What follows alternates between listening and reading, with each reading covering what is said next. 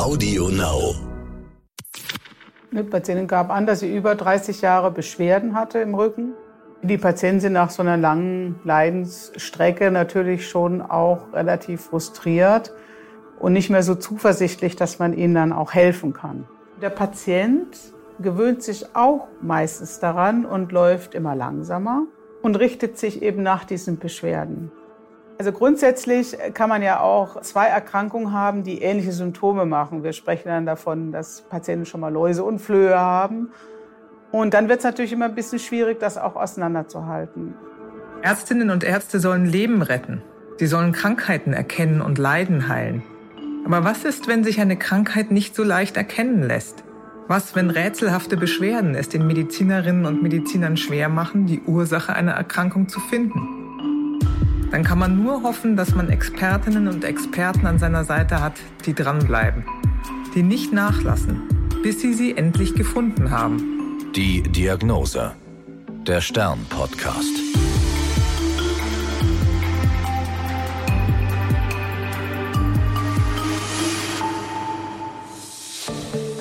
Ich bin Annika Geißler, Ärztin und Redakteurin und beim Stern für die Rubrik Die Diagnose verantwortlich. Hier erzählen Medizinerinnen und Mediziner von ihren ungewöhnlichsten Fällen.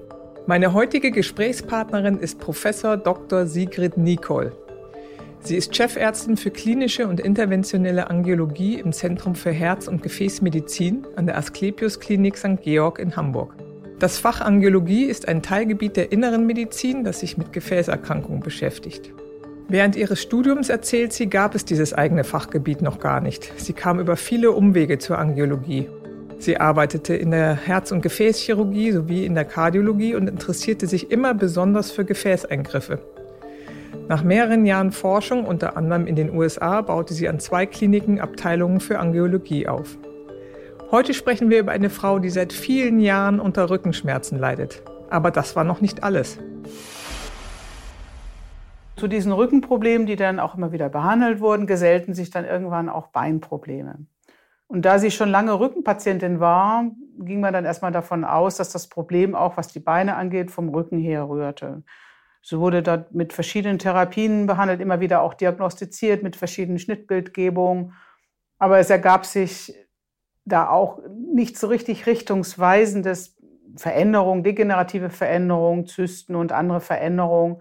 Aber letztendlich äh, konnte ihr nicht richtig geholfen werden, vor allem was diese Beinbeschwerden anging. Sie haben gesagt, sie hatte länger Rückenschmerzen, war häufig bei verschiedenen Ärzten, wurde da auch diagnostiziert. Über welchen Zeitraum hat sich das denn erstreckt? Konnten Sie das nachvollziehen? Ungefähr? 30 Jahre etwa. Also sie, eine Patientin gab an, dass sie über 30 Jahre Beschwerden hatte im Rücken und äh, immer wieder Behandlungen hatte, unter anderem Spritzenbehandlungen. Dann ging es da teilweise besser. Aber die Qualität der Beschwerden hat sich irgendwann eben verändert, dass eben auch Beinbeschwerden dazu kamen, mhm. die dann eben auch auf ausstrahlende Beschwerden aus dem Rücken zurückgeführt wurden zuerst. Und auch da wurde sie erneut diagnostiziert und auch wieder behandelt. Und diesmal gab es eben keine Besserung, sondern eher im Laufe der Zeit sogar noch eine weitere erhebliche Verschlechterung der Beschwerden. Mhm. Also wenn man sich vorstellt, das ging über Jahrzehnte so, und Sie hatten es vorhin erwähnt, da gab es Bandscheiben, Verschleißerscheinungen, eine Zyste. Das heißt, die Erklärung der Ärzte zuvor war, die Dame hat Rückenschmerzen und das strahlt in die Beine aus. Ist ja nicht so weit hergeholt eigentlich, oder? Genau, es ist nicht weit hergeholt, wenn man chronisch schon lange eben Rückenbeschwerden hat. Und da gibt es durchaus eben auch ausstrahlende Beschwerden ins Bein. Typischerweise äh, sind diese Beschwerden eher auf der Außenseite der Beine und strahlen von oben nach unten aus ich denke, als erfahrener Gefäßmediziner kann man schon aus der Klinik heraus heraushören, ob es sich eher um Rückenbeschwerden oder eher um Beschwerden aufgrund einer Gefäßerkrankung handelt. Denn die Beschwerden aufgrund einer Gefäßerkrankung sind eher in den Muskeln, Oberschenkel oder Unterschenkel oder auch Füße und sind eher nicht an der Außenseite der Beine. Das sind eher nervliche Beschwerden durch die Ausstrahlung eben vom Rücken her. Also man kann es schon ein bisschen heraushören, was ein bisschen tückisch ist, ist, dass die beide Beschwerden vom Rücken und auch von den Gefäßproblemen unter Belastung zunehmen können. Das heißt, wenn die Patienten laufen, dass sie zunehmen können. und dass sie, wenn sie Pause machen, weniger werden. Und beide Beschwerden können auch im Liegen auftreten. Also wir kennen das ja auch von Rückenpatienten, die sagen, dass sie gerade wenn sie im Bett flach liegen, besonders viel äh, Probleme haben. Das gibt es auch bei Gefäßpatienten, aber nur bei denen, die eine sehr weit fortgeschrittene Gefäßerkrankung haben, die schon sogenannte Ruhebeschwerden haben. Und die Ruhebeschwerden sind dann doch meistens eher in den Füßen, während die Ruhebeschwerden durch Rückenbeschwerden eher eben von oben ausstrahlend, Oberschenkel, beidseits, können auch bis in die Füße ausstrahlen, aber eben dann an den Außenseiten der Beine entlang. Das ist ganz interessant, wenn man sich das jetzt bildlich nochmal vor Augen führt. Sie sagen vom Rücken die Beschwerden eher außen, an den, an den Beinen entlang und Oberschenkeln und vielleicht gar nicht bis zu den Füßen runter. Die Frau hatte das über viele, viele Jahre, hat versucht dagegen anzugehen, hat wahrscheinlich auch Krankengymnastik bekommen und, und, und. Und es wurde nicht besser. Wenn man sich vorstellt, jahrzehntelang, das macht ja auch mürbe, als Sie die Patientin kennengelernt haben. Was hatten Sie für einen Eindruck von ihr? Haben Sie sie erlebt im Umgang, dass sie da über die Jahrzehnte einen großen Leidensdruck gehabt hatte? Die Patienten sind nach so einer langen Leidensstrecke natürlich schon auch relativ frustriert und nicht mehr so zuversichtlich, dass man ihnen dann auch helfen kann. Das Gute in der Gefäßmedizin ist, dass man eben sehr schnell dann auch weiß, ist da ein Gefäßproblem oder nicht. Innerhalb eines äh, Stundentermins, den wir mit den Patienten machen, können wir eigentlich die gesamte Diagnostik machen, die wir brauchen, um letztendlich herauszufinden, liegt eine Gefäßerkrankung vor und auch, wo voraussichtlich ist konkret das Problem. Mhm.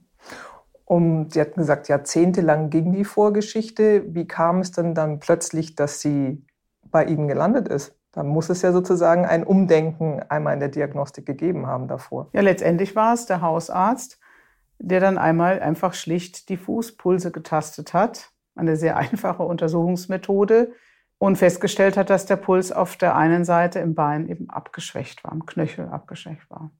Und das ist natürlich schon hochverdächtig dann für eine Gefäßerkrankung.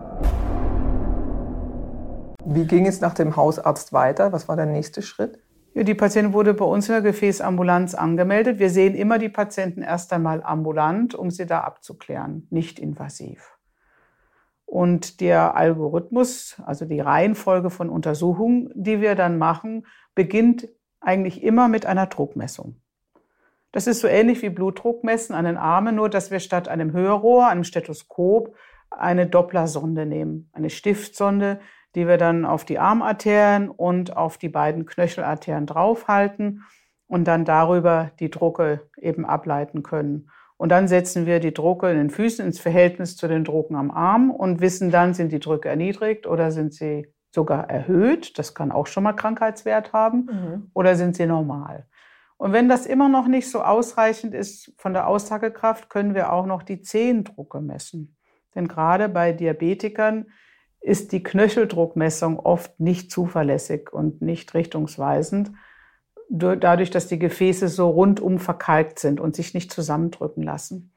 Und dann messen wir die Zehndrucke und das gibt uns dann nochmal einen Hinweis darauf, ob tatsächlich jetzt eine Gefäßerkrankung vorliegt oder nicht. Mhm. Das stelle ich mir eine sehr feine Messmethode vor, wenn man denkt, jeden Zeh oder gucken Sie dann die großen Zehen an und die kleinen nicht? Wir gucken dann erstmal nur die großen Zehen mhm. an. Mhm. Wir sind schon in der Lage, auch im Prinzip an jedem Finger, an jeder Zehe die Drucke zu messen. Weil bei den Zehen messen wir eigentlich immer nur an den Großzehen. Ist die Großzehe schon irgendwie verloren gegangen durch Amputation, Unfall etc., können wir auch die zweite Zehe nehmen, zum Beispiel. Mhm. Und Sie haben gesagt, das ist das Erste, was angeguckt wird, wenn ein Patient oder eine Patientin zu Ihnen in die Ambulanz kommt. Was wird noch gemacht? Der zweite Schritt ist dann eigentlich immer die Ultraschalluntersuchung. Denn nachdem wir dann wissen, dass ein Gefäßproblem voraussichtlich vorliegt, dann schauen wir, wo ist das Problem. Dann geht es ja darum festzustellen, in welchem Abschnitt der Arterien und ist es ein Verschluss oder ist es eine Engstelle. Das ist die Information, die wir dann als nächstes möchten. Letztendlich ist es so, dass die Beschwerden des Patienten uns oft auch schon Hinweis darauf geben, wo voraussichtlich die Engstelle ist. Gibt ein Patient äh, Beschwerden an im Oberschenkel, dann wissen wir, dass das Problem wahrscheinlich in Höhe des Beckens ist. Immer eine Etage höher. Gibt der Patient Beschwerden in der Wade an, ist das Problem wahrscheinlich im Oberschenkel. Und man darf nicht vergessen, dass es, wenn auch relativ selten, auch Engstellen der Hauptschlagader gibt. Und die machen dann ganz symmetrische Beschwerden in beiden Beinen. Und es gibt Patienten, Diabetiker, die haben nur Probleme in den Unterschenkelarterien und die haben typischerweise dann eben in den Füßen Probleme. Wie gut können Sie denn die Arterien im Bein beurteilen mit dem Ultraschall? Wie deutlich ist sowas zu sehen? Also die Engstellen und Verschlüsse im Oberschenkelarterie, einschließlich Kniearterie, können wir sehr gut sehen und haben dort eine sehr hohe Trefferquote der Vorhersage, wo Engstellen und Verschlüsse sind und ob es sich jetzt um Verschluss oder eine Engstelle handelt. Nicht so in den Beckenarterien wegen der Luftüberlagerung durch den Darm und auch schwieriger im Unterschenkel dadurch, dass es sich um sehr dünne Arterien handelt. Wenn ich mir jetzt vorstelle, da gab es einen Verschluss in einer Arterie, könnte man ja denken, das ist so ein akutes Ereignis, da kann man dann gar nicht mehr laufen oder der Schmerz ist ganz schlimm. Wieso kann man da noch Tage oder Wochen doch noch irgendwie weiter laufen oder den Alltag bewältigen? Letztendlich hängt das davon ab, wie schnell es zu dem Verschluss gekommen ist und wo der Verschluss ist. Das Bein gewöhnt sich daran, dass es weniger Blut kriegt und der Patient gewöhnt sich auch meistens daran und läuft immer langsamer und richtet sich eben nach diesen Beschwerden. Dann gibt es Bereiche im Bein, bei denen sich sehr gut von Natur aus Umgehungskreislaufsgefäße bilden. Das sind vor allem die Verschlüsse im Oberschenkel. Und es gibt wieder andere Bereiche, wo sich diese Umgehungskreislaufsgefäße sehr schlecht nur bilden, wie bestimmte Beckenarterienabschnitte und vor allem auch die Kniearterie. Gerade bei Verschlüssen der Kniearterie haben wir oft hochsymptomatische Patienten, weil dort die Kollateralisierung in der Regel sehr schlecht ist. Im Unterschenkel ist es sehr unterschiedlich und da es sich da meistens um Diabetiker handelt, die ohnehin ihre Schmerzen wenig spüren, ist es mit der Vorhersage tatsächlich schwieriger. Und da gibt uns dann wiederum die Druckmessung mehr Aussage eben drüber, wie schlimm es tatsächlich ist. Und da kommt man dann meistens um eine Bildgebung, sprich Angiografie in irgendeiner Form nicht drumherum. Nun haben Sie gerade von Diabetikern gesprochen. Da ist es dann, glaube ich, in der Vorgeschichte oder in der Hinleitung zu einem Gefäßproblem ja, dass man schon wachsamer ist. Wie war das bei der, dieser Patientin? Die hatte ja keinen Diabetes, soweit ich weiß. Genau, bei den Nicht-Diabetikern ist es so, dass sie sehr typische Symptome haben und man alleine über diese Symptome eigentlich, wenn man daran denkt, man muss nur an die Gefäßerkrankung denken, relativ schnell zur Diagnose kommen kann. Bei Diabetikern ist es ganz anders. Dadurch, dass sie in vielen Fällen eine Neuropathie haben, also auch eine Erkrankung der Nerven durch den Diabetes und dadurch entweder nichts spüren oder Missempfindungen haben, wird es schwierig einzuschätzen, sind diese Beschwerden, die die Patienten haben, schon Ruhebeschwerden Gerade wenn Sie so Missempfindung, Kältegefühl, Spontanschmerzen haben, ist das Neuropathie oder ist das ein fortgeschrittenes Gefäßproblem? Lässt sich so anhand der Klinik oft nicht sagen. Die Druckmessung, vor allem die Großzehndruckmessung allerdings, gibt uns dann doch oft schon einen Hinweis. Und ähm, was gibt es noch für Risikofaktoren, um solche Gefäßprobleme zu entwickeln? Ja, Diabetes ist schon heutzutage einer der beiden wichtigsten. Der andere sehr wichtige ist das Rauchen. Das, die beiden Risikofaktoren, würde ich sagen, sind schon wirklich die allerwichtigsten, um eine periphere Gefäßerkrankung zu entwickeln. Aber natürlich spielen auch eine Hochdruckerkrankung eine Rolle, äh, hohe Cholesterinwerte und dann natürlich auch die genetische Komponente, ob man in der Familie auch Gefäßkrankheitspatienten hat oder nicht. Das spielt eine große Rolle. Gut, Sie hatten jetzt den Verschluss gefunden mit dem Ultraschall. Letztlich muss man sagen, okay, das erklärte die Schmerzen im Bein. Das erklärte aber nicht die Rückenschmerzen. Letztlich hat die Patientin zwei verschiedene Sachen gehabt. Also grundsätzlich kann man ja auch äh, zwei Erkrankungen haben, die ähnliche Symptome machen. Wir sprechen dann davon, dass Patienten schon mal Läuse und Flöhe haben und dann wird es natürlich immer ein bisschen schwierig, das auch auseinanderzuhalten. Aber hier ist eben wieder wichtig, dass man eben auch an die verschiedenen möglichen Diagnosen überhaupt denkt und dann eben mit möglichst einfachen Untersuchungsmethoden diese voneinander abgrenzt und gegebenenfalls auch bestätigt, ne, dass ein Patient auch mehrere Probleme hat. Und je älter Patienten werden, umso häufiger hat man tatsächlich das Problem, dass sie mehr als ein Problem haben. Und das ist dann auch wichtig wieder für die Therapie, weil das natürlich oft ein auch beschränkt oder auch das Risiko erhöht für die jeweiligen Therapien. Mhm. Also ein großes Glück, dass der Hausarzt dann doch mal die Pulse getastet hat, was ja nicht zwingend selbstverständlich ist heutzutage, dass dann doch mal der ganze Patient ausgezogen wird oder gebeten wird, sich auszuziehen, dass man ihn von oben bis unten anguckt. Also auf jeden Fall Kompliment an den Hausarzt. Ich bin ja sowieso auch ein Freund davon, ab einem bestimmten Alter und wenn man auch bestimmte Risikofaktoren hat, in den Arztpraxen, auch Hausarztpraxen, neben der normalen Blutdruckmessung an beiden Armen, wenn man Patient vor allem länger nicht gesehen hat, auch so eine Screening-Druckmessung für die Beinarterien einzuführen. Man hat ja in einer großen Studie, GET-ABI-Studie hieß die, festgestellt, dass etwa 10 Prozent der Patienten über 65 eine periphere arterielle Verschlusskrankheit haben. Also es ist keine seltene Erkrankung. Und spätestens dann eben, wenn Patienten Symptome haben, aus meiner Sicht durchaus vorstellbar, dass so eine Druckmessung eben auch schon beim Hausarzt stattfindet, dass man ganz schnell weiß, in welche Richtung es geht. Und es ist eine Untersuchung, die einfach zu erlernen ist und delegierbar ist an die Arzthelferin, die der Arzt ja gar nicht selber auch durchführen muss. Könnten Sie noch ein bisschen was über die typischen Symptome sagen? Sie haben ja vorhin gesagt, diese Patientin konnte dann so 20 Meter weit gehen, dann musste sie wieder stehen bleiben. Äh, es gibt ja noch einen ganz eingängigen Namen für diese Erkrankung und warum wird das so genannt? Ja, man nennt diese Erkrankung ja auch Schaufensterkrankheit. Warum? Weil diese Erkrankung viel häufiger, zumindest in der Vergangenheit, Männer betroffen hat, die das dann gerne kaschiert haben indem sie vor einem Schaufenster stehen blieben, bis sich die Beine erholt haben und dann weitergegangen sind, nur um auch nicht zugeben zu müssen, dass sie eben ein Gesundheitsproblem haben. Mittlerweile muss man sagen, dass die Frauen da ja erheblich aufgeholt haben und fast die Hälfte der Patienten, die wir jetzt im stationären Bereich sind, tatsächlich schon Frauen sind. Woran liegt das? Früher haben mehr Männer geraucht und jetzt sind Frauen fast gleich auf oder wie erklärt man sich das? Also ein Grund ist sicherlich, dass nach dem Krieg auch Frauen viel mehr geraucht haben als vorher.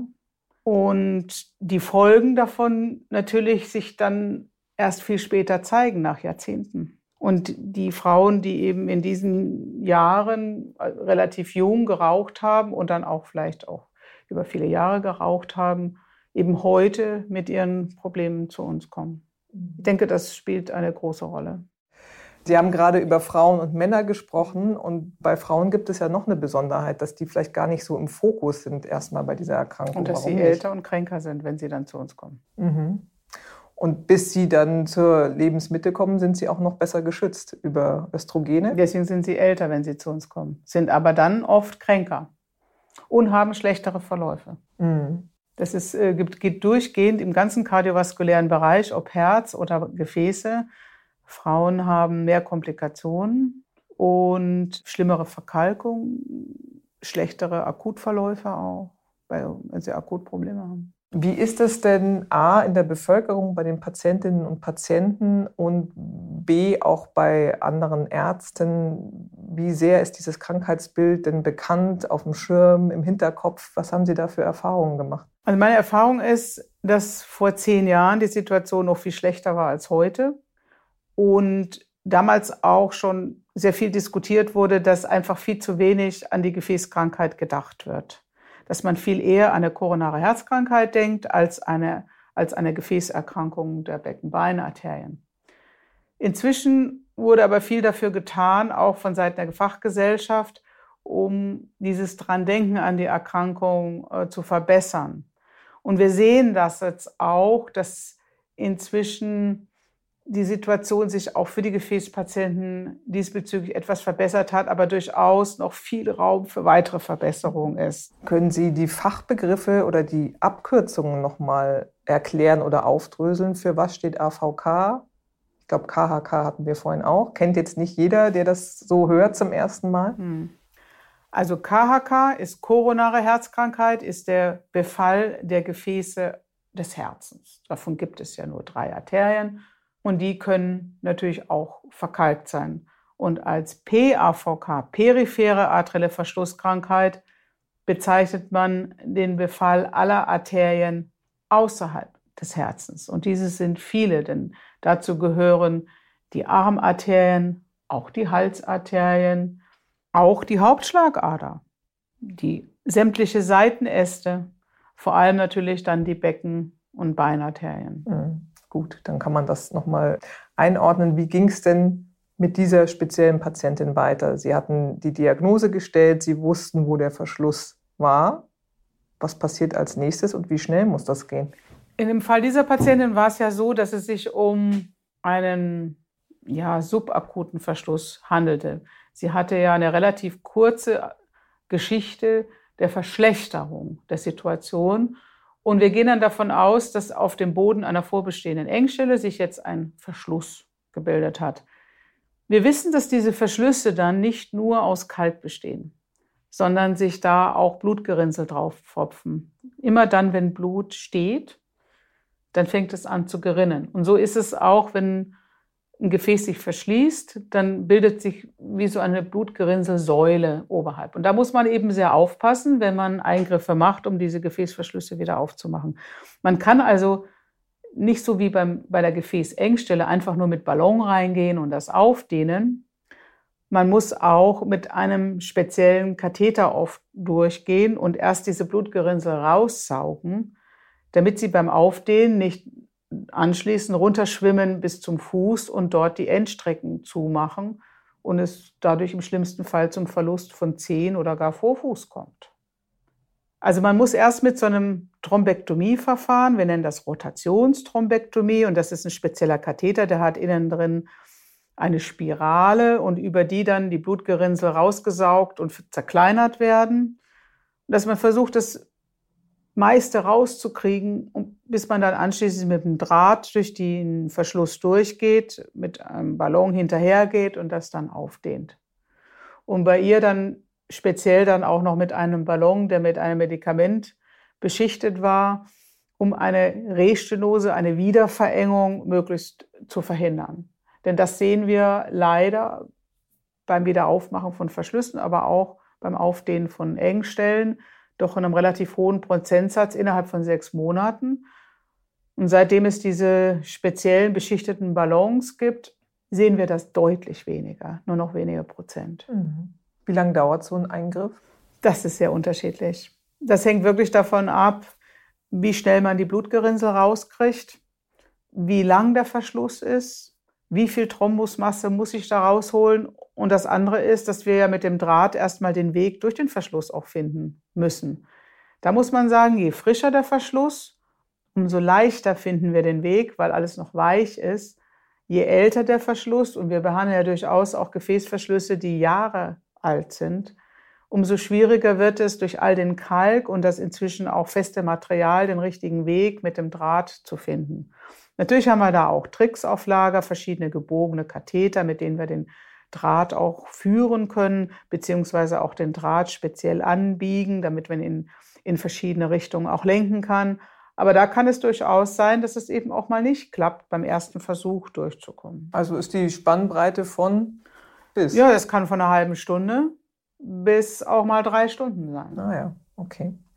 Und wie war das bei dieser Patientin? Ähm, wie ging es ihr nach dem Eingriff? Merkt man dann relativ schnell als Patient, dass es besser ist? Am schnellsten merken die Patienten den Erfolg, die vorher Ruhebeschwerden hatten. Die sagen nach, schon auf dem Kathetertisch, dass sie die Schmerzen im Fuß nicht mehr haben, die sie sonst haben, wenn sie liegen und vor allem die Beine auch nach oben haben. Da nehmen die Beschwerden ja auch meistens noch zu.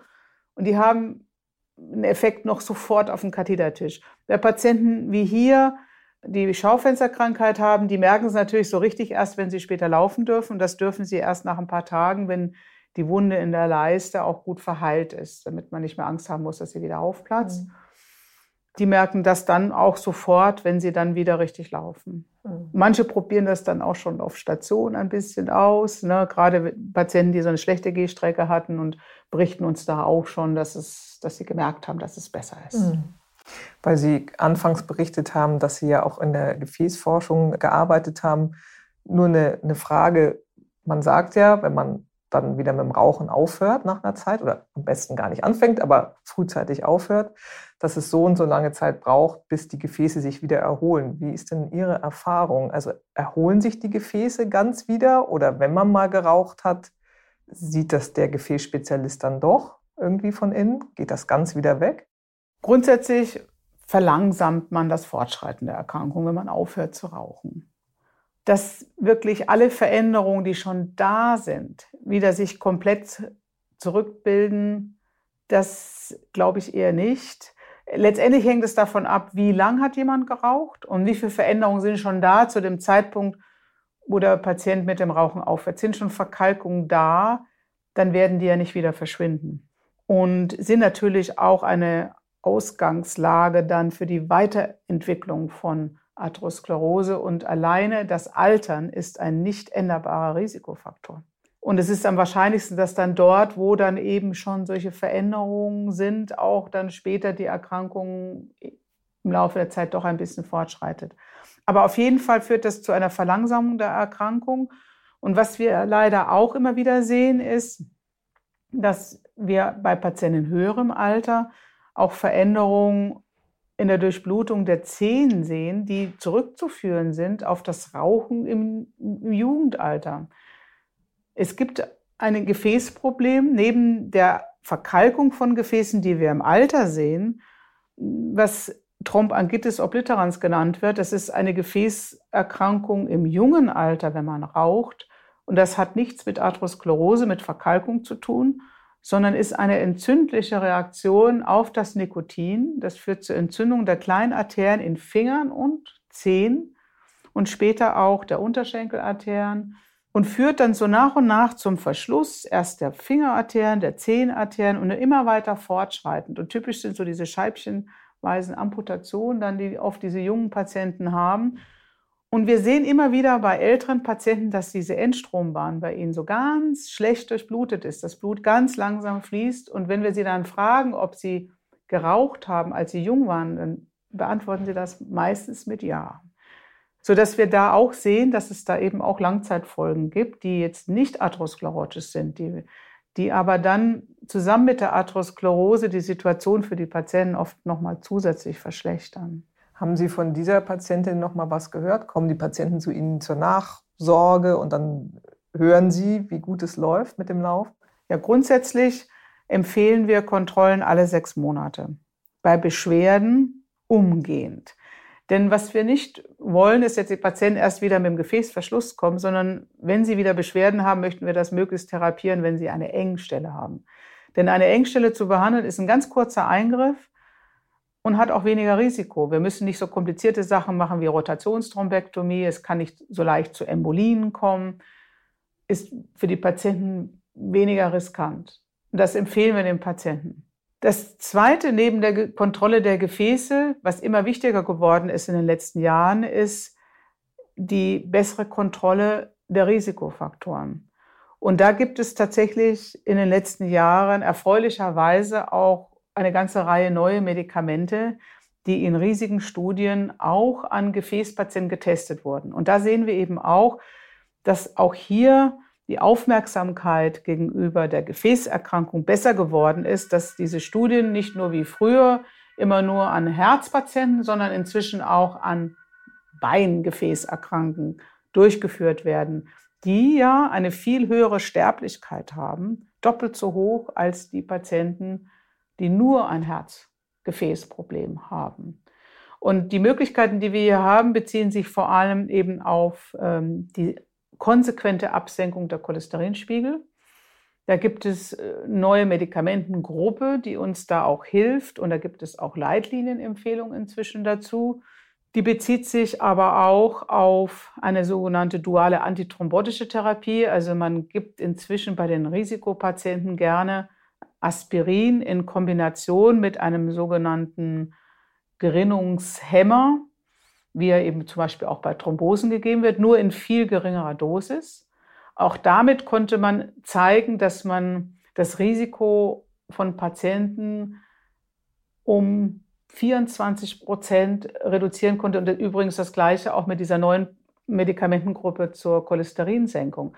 Also man kann viel erreichen, um das langfristige Überleben und auch die Lebensqualität dieser Patienten zu verbessern.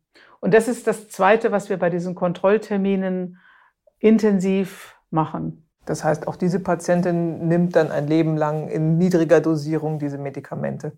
Ja, also das ist auch typisch, dass Gefäßpatienten sind lebenslange Patienten und müssen mindestens zwei Medikamente, besser drei, schon mal als Basismedikation täglich einnehmen. Und dann hängt es davon ab, was sie sonst noch an Risikofaktoren haben. Zu hoher Blutdruck zum Beispiel, da empfehlen wir auch regelmäßig Langzeitblutdruckmessungen zu machen. Patienten sagen immer, ja, wenn ich mir selbst den Blutdruck messe, ist der Blutdruck normal. Aber wir wissen alle, wenn wir in Ruhe irgendwo sitzen, ist der Blutdruck oft normal. Aber in der Alltagsbelastung draußen ist es dann eben nicht und macht dann auch allmählich eben äh, Gefäßveränderung. Als letzte Frage, weil Sie das eben sagten, die Sterblichkeit dieser Gefäßpatienten sei hoch. Warum ist das so? Man stellt sich vor, naja, da ist ein Verschluss im, im Bein, das ist unangenehm, schmerzhaft, muss behandelt werden. Wie kommt es zu so hohen Sterblichkeitsraten? Die Gefäßpatienten sind in der Regel schon einmal im Durchschnitt zehn Jahre älter als der KHK-Patient, der Patient mit der koronaren Herzkrankheit. Und wir wissen, dass ein Patient, der Durchblutungsstörungen in den Beinen hat, zu etwa 50 Prozent auch eine koronare Herzkrankheit hat. Dazu kommt noch Durchblutungsstörung vielleicht auch der hirnversorgenden Arterien. Und wie gesagt, sie sind auch zehn Jahre älter und haben viele andere Probleme auch noch. Und in der Summe führt das dazu, dass die Patienten eine doppelt so hohe Sterblichkeit haben im Vergleich zu Patienten mit nur koronarer Herzkrankheit. Und diese Sterblichkeit liegt so im Mittelfeld der Tumorerkrankung. Das muss man sich einfach mal vorstellen. Und deswegen ist es absolut notwendig, dass man eben nicht nur die Gefäße behandelt, sondern den Patienten insgesamt. Das war die Diagnose. Ich bin Annika Geißler. Bleiben Sie gesund. Bis zum nächsten Mal. Die Diagnose. Der Stern-Podcast.